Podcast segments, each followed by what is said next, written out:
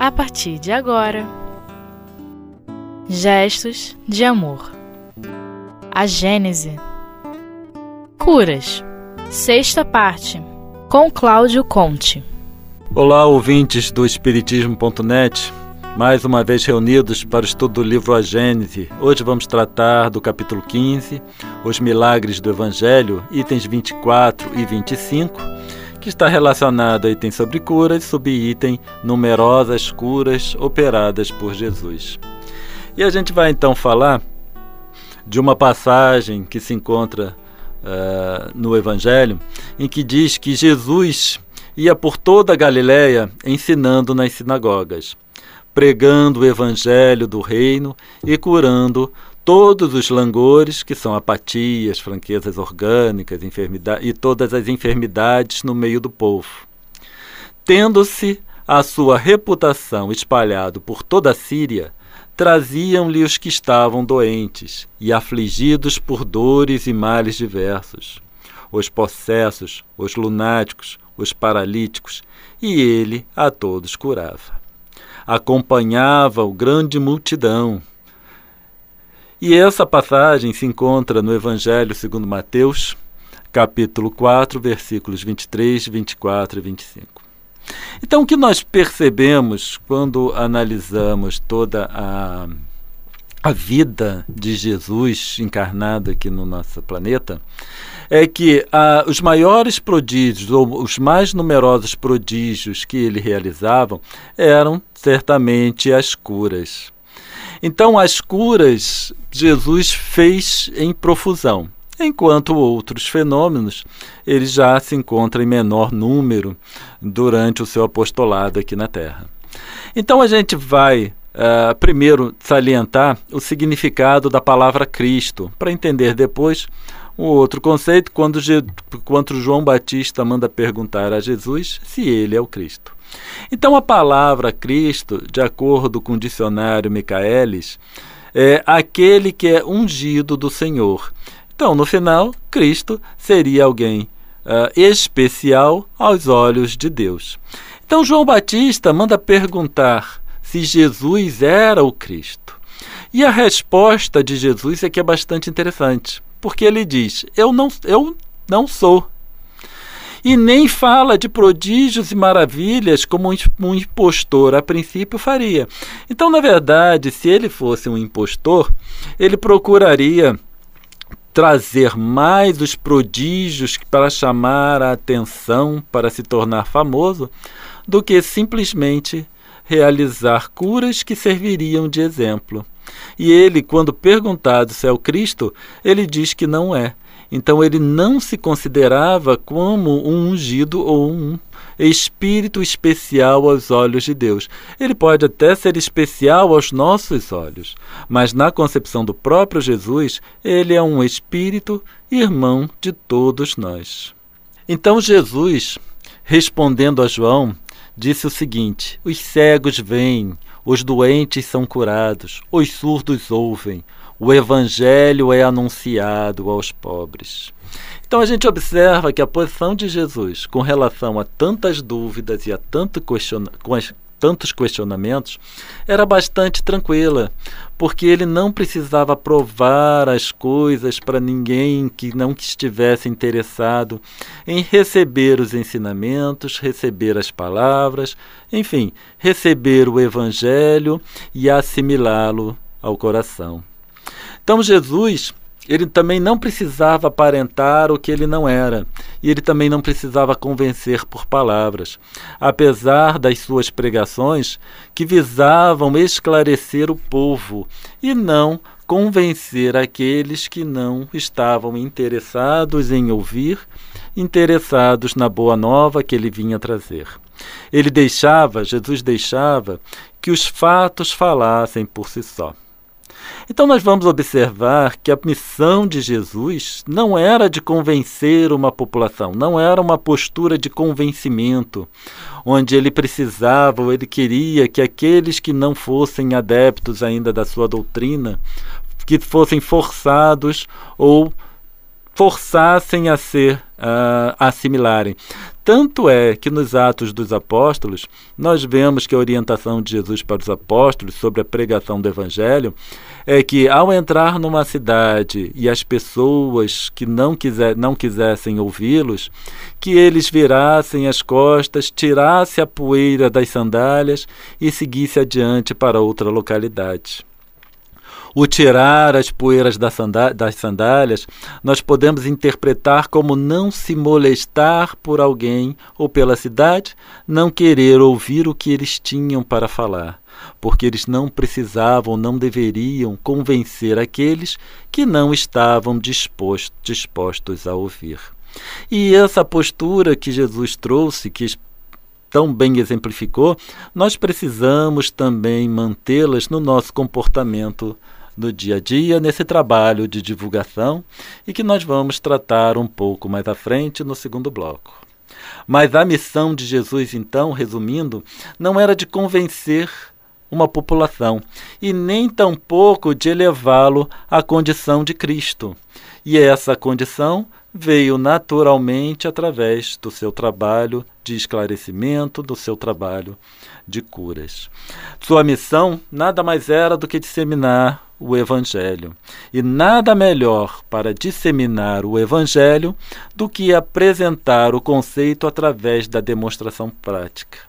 A exemplificação sempre vai ser a própria vida, a prova viva se os ensinamentos são corretos ou não porque aquele que segue os ensinamentos corretos demonstrarão na prática uma transformação, uma sublimação de valores, mudança de interesses pessoais que vão forçosamente repercutir nas suas atitudes diárias. E isso é algo que precisamos ter em mente sobre como ensinar nossos filhos, como ensinar alunos, como demonstrar para os vizinhos uma forma prática e harmoniosa de convivência. É através da busca da demonstração prática de como funciona uma relação harmoniosa. E paramos aqui então, vamos para um breve intervalo e retornaremos logo em seguida.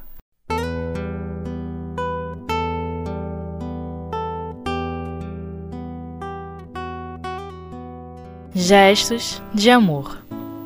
A Gênese. Retornando então ao nosso estudo sobre as numerosas curas de Jesus, e uma questão bastante interessante que sempre precisa ser salientado é que o próprio Jesus nunca disse que curava ninguém, mas ele sempre acreditou a cura alcançada pelas pessoas à fé daqueles os quais ele curava. Então a fé, a cura é obtida quando o indivíduo enfermo em si tem fé. Então, Uh, isso vai se refletir na resposta que Jesus disse ao, ao, ao questionamento de João, em que ele disse: Os cegos veem, os doentes são curados, os surdos ouvem. O Evangelho é anunciado aos pobres, onde a cura em si está atrelada ao próprio enfermo que se cura. E essa questão fica muito bem demonstrada no caso da mulher que sofria de, de hemorragia há 12 anos. Esse relato, essa passagem, também se encontra no livro A Gênese, também nessa, nesse item sobre curas, que é o item 10, falando sobre a perda de sangue. E essa, essa passagem é bastante interessante, porque Jesus estava com seus discípulos no meio de uma multidão e ele percebeu que alguém tocou as suas vestes. E ele vira para os discípulos e pergunta: Quem me tocou as vestes? E os, e os discípulos ficaram assim meio né, confusos, porque falaram para Jesus: Mas Jesus, nós, nós estamos aqui no meio de uma multidão. Como vamos saber quem lhe tocou as vestes? E ele disse que ele tinha sentido uma virtude sair dele. E ele ficou olhando em volta. Jesus ficou olhando em volta, procurando quem o tinha tocado. E aí uma mulher, meio acuada, ela se acusou e disse que ela tinha tocado as suas vestes e que sofria dessa hemorragia há muitos anos. E Jesus então respondeu para a mulher: Minha filha, tua fé te salvou vai em paz e fica curada da tua enfermidade. Então Jesus deixou bem claro que a fé da mulher é que a tinha salvo, é que a tinha curado. Esse tipo de comportamento que foi apresentado por Jesus, ou foi demonstrado por Jesus, melhor dizendo, é o mesmo que deve ser aplicado para o Espiritismo. A gente precisa muitas vezes entender que a doutrina espírita não precisa de defensores, porque a doutrina espírita em si é completa. Mas ela precisa que nós mantenhamos a pureza doutrinária. Muitas vezes a gente se depara com pessoas criticando a doutrina espírita e muitas vezes a gente se ressente. Mas não devemos nos ressentir e, tampouco, tentar defendê-la, porque, como dissemos, ela não precisa de defesa, ela não precisa de defensores, porque ela fala por si própria. E aqueles, obviamente, que não querem aceitar a doutrina como ela é, precisam ser respeitados. Agora, a pureza doutrinária é algo que precisa ser mantido. E essa pureza doutrinária vai ser mantida a partir do momento que todos os estudos se uh, sejam referenciados à própria codificação espírita. Então nós, como espíritos, espíritas, desculpa, temos a nossa referência, que é a codificação kardeciana, onde toda a doutrina é apresentada em detalhes para que Hoje, qualquer estudo que seja conduzido à luz do Espiritismo possa ser, possa tê-la como referência. E nós, como espíritas, e como divulgadores, nós devemos trabalhar não pelo convencimento do próximo, não para convencer aqueles que não estão ainda em condições de aceitar a doutrina espírita como ela é, mas a divulgação honesta, a demonstração do seu poder de transformação, especialmente através do exemplo.